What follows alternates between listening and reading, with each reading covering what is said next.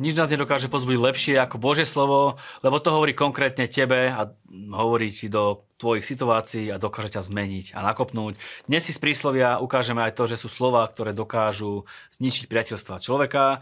Z Nového zákona ukončíme skutky apoštolov a pozrieme sa, ako Pavol aj z väzenia hlásal evanjelium a menil ľudské životy.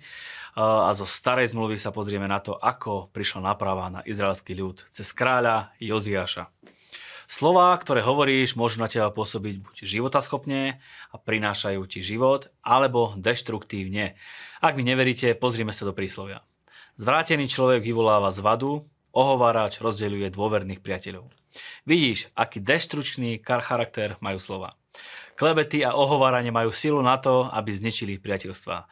Lepšie je byť trpezlivý ako hrdina, lepší je ten, čo sa ovláda, než ten, čo dobije mesto.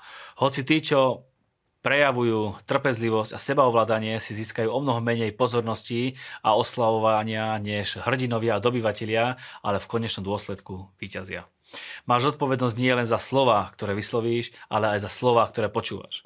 Ničomník počúva podlé pery, klamár nakláňa sluch k zlomyselnému jazyku.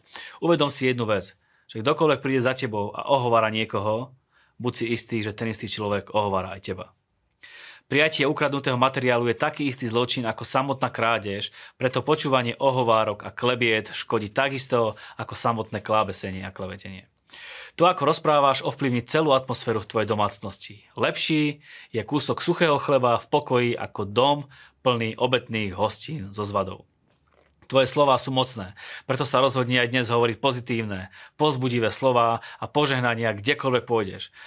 Dnes sme úspešne dočítali knihu Skutky apoštolov a ako sme už viackrát spomínali, táto kniha nebola nejako špeciálne ukončená, tak ako ostatné knihy Biblie, ale stále pokračuje. Inými slovami, je to kniha Svätého Ducha a príbeh do nej píšeme stále ty a ja.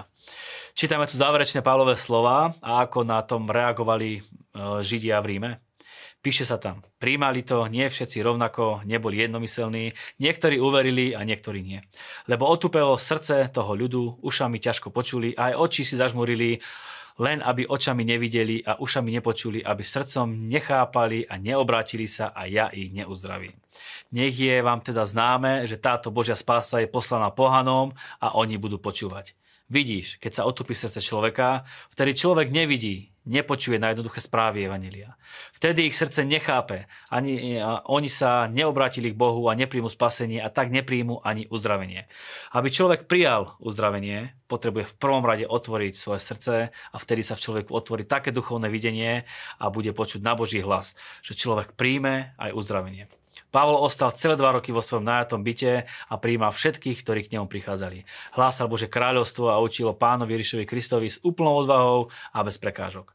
Skutky končia víťazným tónom, hoci bol Pavol v domácom väzení, kázal a vyučoval v hlavnom meste Rímskej ríše s úplnou odvahou a bez akýchkoľvek prekážok. A takýto buďme aj my. Pre Pavla ani väzenie nebolo prekážkou, aby hlásal evanjelium a menil ľudské životy, tak ani my nehľadáme prekážky, ako sa nedá, ale pozerajme sa na každú situáciu, že ako sa to dá. V druhej knihe Kráľov sme čítali o 3 kráľoch, 2 zlých a 1 veľmi dobrom. Prvý bol Menaše, posúďte, aký bol. Na oboch nádvoriach Hospodinovho domu postavil oltáre všetkým nebeským telesám. Dal si upáliť vlastného syna, zaoberal sa veštbou, robil čary, zaopatril si množstvo vyvolávačov, duchov a vidcov, aby tak robil Hospodinovi naprotiveň a urážal ho. Čo na to Boh? Pozrieme sa. Menaše ich zviedol, takže páchali väčšie zlo než národy, ktoré Hospodin vyhubil pred Izraelitmi. Vtedy Hospodin odkazoval po svojich služobníkoch prorokoch, pretože judský kráľ Menaše pácha tieto ohavnosti. Dopustil sa väčšieho zla, než predtým všetci Amorečania. Svojimi modlami zviedol na hriech aj Júdu. Preto takto vraví Hospodin, Boh Izraela. Na Jeruzalém a na Judsko privediem pohromu. Každému, čo o nej počuje, zacvenží v oboch ušiach. Mimochodom, to sa potom naplnilo pri zničení mesta Jeruzalém Babylončanmi v roku 586 pred Kristom. Na Jeruzalém vystriem meraciu šnúru ako i na Samáriu a olovnicu ako na dom Achabov. Vytriem Jeruzalém ako sa vytiera misa, vytrie sa a preklopí. Zvyšok svojho dedičstva zavrhnem a vydám ho do rúk jeho nepriateľov, takže ho všetci nepriatelia olúpia a vydrancujú. To preto, že mi robili naprotiveň a urážali ma od dňa, ako vyšli ich praotcovia z Egypta až do dnes. Menaše prelial veľmi mnoho nevinnej krvi, takže ňou zaplavil celý Jeruzalem. Okrem toho, tu bol hriech, do ktorého zviedol aj Júdu, aby tak robil Hospodinovi naprotiveň. Dejiny Izraela boli dejinami porušovania zmluvy. Pri Menašeho vláde pohár Hospodinovho hnevu pretiekol a trest vyhnanstva a zajatia sa stal nevyhnutným. To sa všetko do bodky naplnilo, o tom si ešte budeme čítať v nasledovných dňoch v kapitolách, ktoré budú nasledovať. Po ňom prišiel na trón jeho syn Amon. On robil Hospodinovi naprotiveň, tak ako jeho otec Menaše. Chodil po všetkých cestách, po ktorých chodil, jeho otec slúžil, takisto ako jeho otec modlám a uctieval ich. Opustil Hospodina, Boha svojich otcov a po nich a nechodil po ceste Pánovej. Amonovi služobníci sa proti nemu zbúrili a usmrtili kráľa v jeho paláci. Boží trest si nájde cestu. Po ňom sa stal kráľom jeho syn Joziáš. Joziáš robil to, čo uznáva Hospodin za správne a obnovil ľud, učinil pokánie a nastala veľká náprava. Chodil po všetkých cestách svojho pravca Dávida a neodkláňal sa napravo ani naľavo. Keď to celé skrátim, neskôr našiel knihu zákona v Hospodinovom dome. Uvidel, aká budúcnosť čaká Izrael, akú kľatbu si na seba dali neposlušnosťou a úmyselnou zburou voči Bohu predošlé generácie. Uveril tomu Božiemu slovu, učinil pokánie a neskôr budeme čítať, že obnovil Boha službu a dal aspoň na chvíľu ako tak na poriadok celý ľud. Boh mu hovorí, takto vraví Hospodin, privediem pohromu na toto miesto a na jeho obyvateľov a všetky hrozby tejto knihy, ktoré číta ľudský kráľ, pretože ma opustili, pálili tymian iným bohom, aby ma každý deň svojimi skutkami urážali.